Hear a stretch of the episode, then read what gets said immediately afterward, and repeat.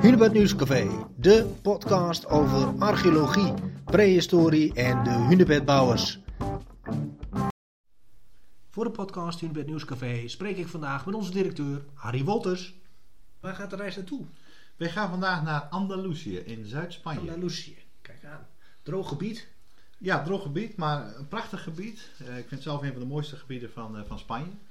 En eh, het is denk ik al een jaar of tien geleden. Toen hebben wij contacten gelegd met de archeologen daar ter plekke. Of eigenlijk zij met ons.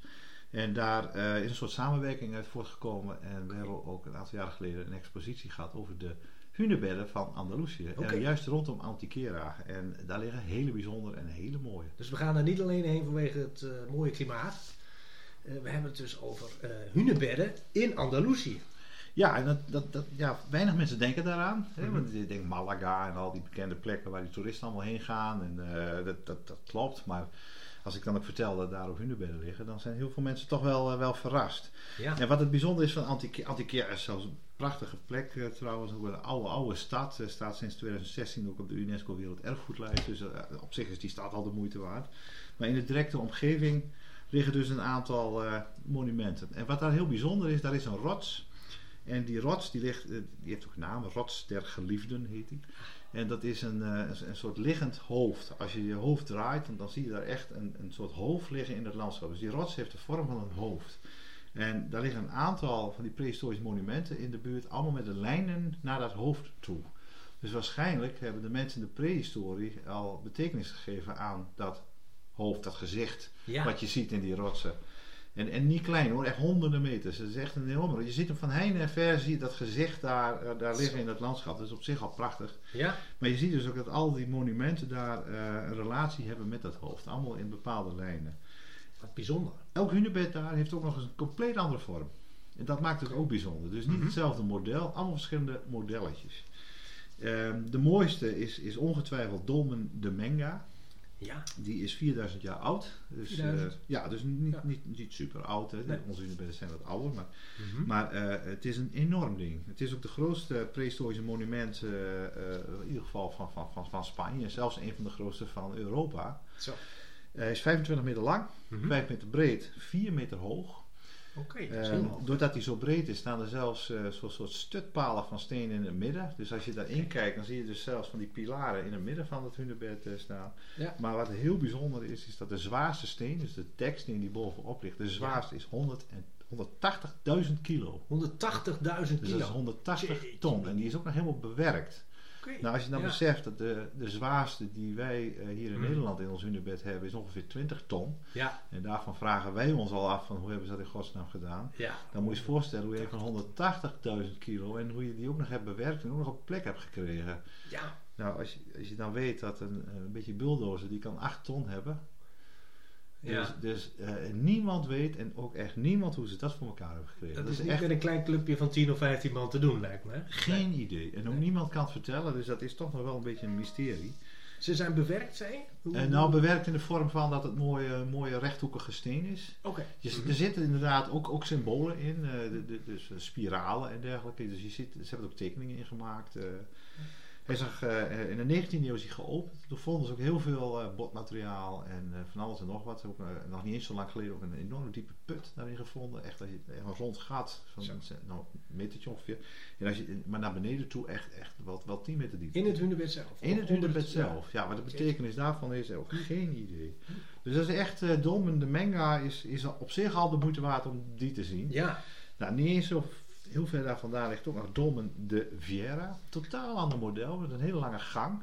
Hm. En uh, die gang die wordt op 21 uh, eh, juni, hè, dus op het moment dat uh, de zomer begint, ja. dan valt daar het licht doorheen op een dusdanige manier dat precies achter in het gangetje een steen zit, en een vierkante steen, en die vierkante steen wordt verlicht door de zon. Dat gebeurt elk jaar op 21 juni. Dus ja. ze hebben ook heel verstand gehad van nou, de zon en de maan en de stand daarvan.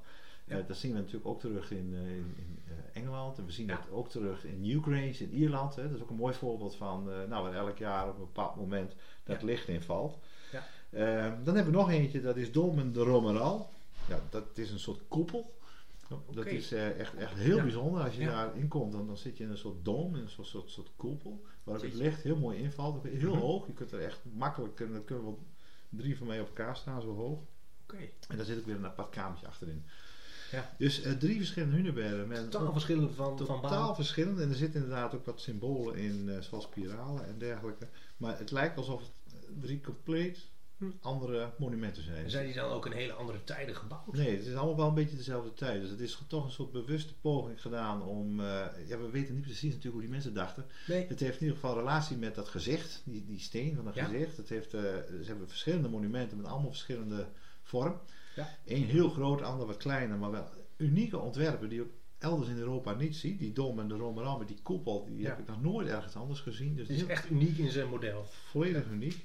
En eh, een paar maanden geleden kwam ook nog nieuws naar voren dat ze in eh, dat gebied ook nog een nieuw monument hebben ontdekt. Oh. Het is alleen nog een beetje geheim, ze hebben, er is nog niet echt veel over bekend. Ze hebben wel gezegd van we hebben weer een uniek monument ontdekt, eh, ook weer in diezelfde omgeving. Ja, En eh, daar zullen we binnenkort denk ik nog wel meer van horen. je maakt het eh, wel spannend, Harry. ja, nou, het is ook spannend. Ja. Eh, meer kan ik er ook niet van maken. Dus Nee. ik zal er wel heel graag nog een keer in willen om, om ook te zien wat dat nou is. Nu een paar keer geweest en het is elke keer toch weer een eh, verrassing. Ja, En ze zijn bezig met een groot museum. Eh, Er staat al een museumpje trouwens. eh, Oké. Ze zijn van plan een hele grote neer te zetten. Maar Ja. staat al heel lang op de nominatie. Ja. Maar ja, nu het dus ook UNESCO Werelderfgoed is, zou het zomaar kunnen dat daar ook een mooi groot museum. Mhm. Dus binnen de megalithische culturen van, eh, van Europa ja, staat eh, Antiquera, die staat eh, wel, wel in de top 10. zo. Ja. En als je dan bedenkt dat bijna niemand dat kent, Nee, dat Nee. is dan toch wel heel bijzonder. die liggen daar lekker aan het strand allemaal onwetend. Ja, en vele van- toeristen. Nou, ook heel veel mensen die kennen wel Cordoba, Malaga Tuurlijk. en al die beroemde steden. Ja, Alleen Antiquera slaan ze vaak over. Het is een soort, oké. terwijl die stad zelf toch zeer de moeite waard is. eh. ja. Je, je had het over die steen der geliefde. Is die ook in de loop van de tijd nog gebruikt geweest, denk je? Dat die- Nou, ja, er- er zijn wel verhalen Mhm. over. De- de- de- dus het, het heeft altijd wel een betekenis gehad. Dat Ja. gezicht is altijd herkenbaar. Eh, dus dus ook, ook nu altijd nog wel. En, en Ja. ook met de moren. eh, dus er zijn wel allerlei eh, verhalen over geschreven. Dus Ja. het is altijd wel een bekende rots geweest.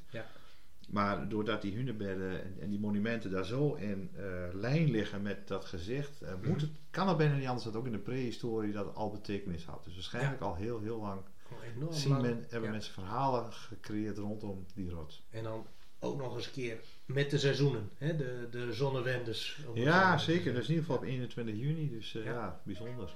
Ehm, ben, jij bent er zelf eh, al eens geweest in, eh, in eh, Ant- Antiquiera? Ja, zijn we een paar keer geweest. eh, Ja. Mhm. om, eh, ook omdat we die samenwerking hadden. We hebben een expositie over gemaakt. eh, dus eh, ja, ik ken het gebied vrij goed. Ja, maar je bent daar dus niet als Hunebed Hunter zeg maar, geweest met een autootje rondgereden en, en daar verbleven? Of was het... eh, Eh, nou, ja. wat, wat was vanuit het, de rol vanuit het Hunebedcentrum. Ja, ja. Dus, dus ja, het is Ja. zeker als Hunebedhunter. want dat, dat, dat ben je dan natuurlijk. Ja.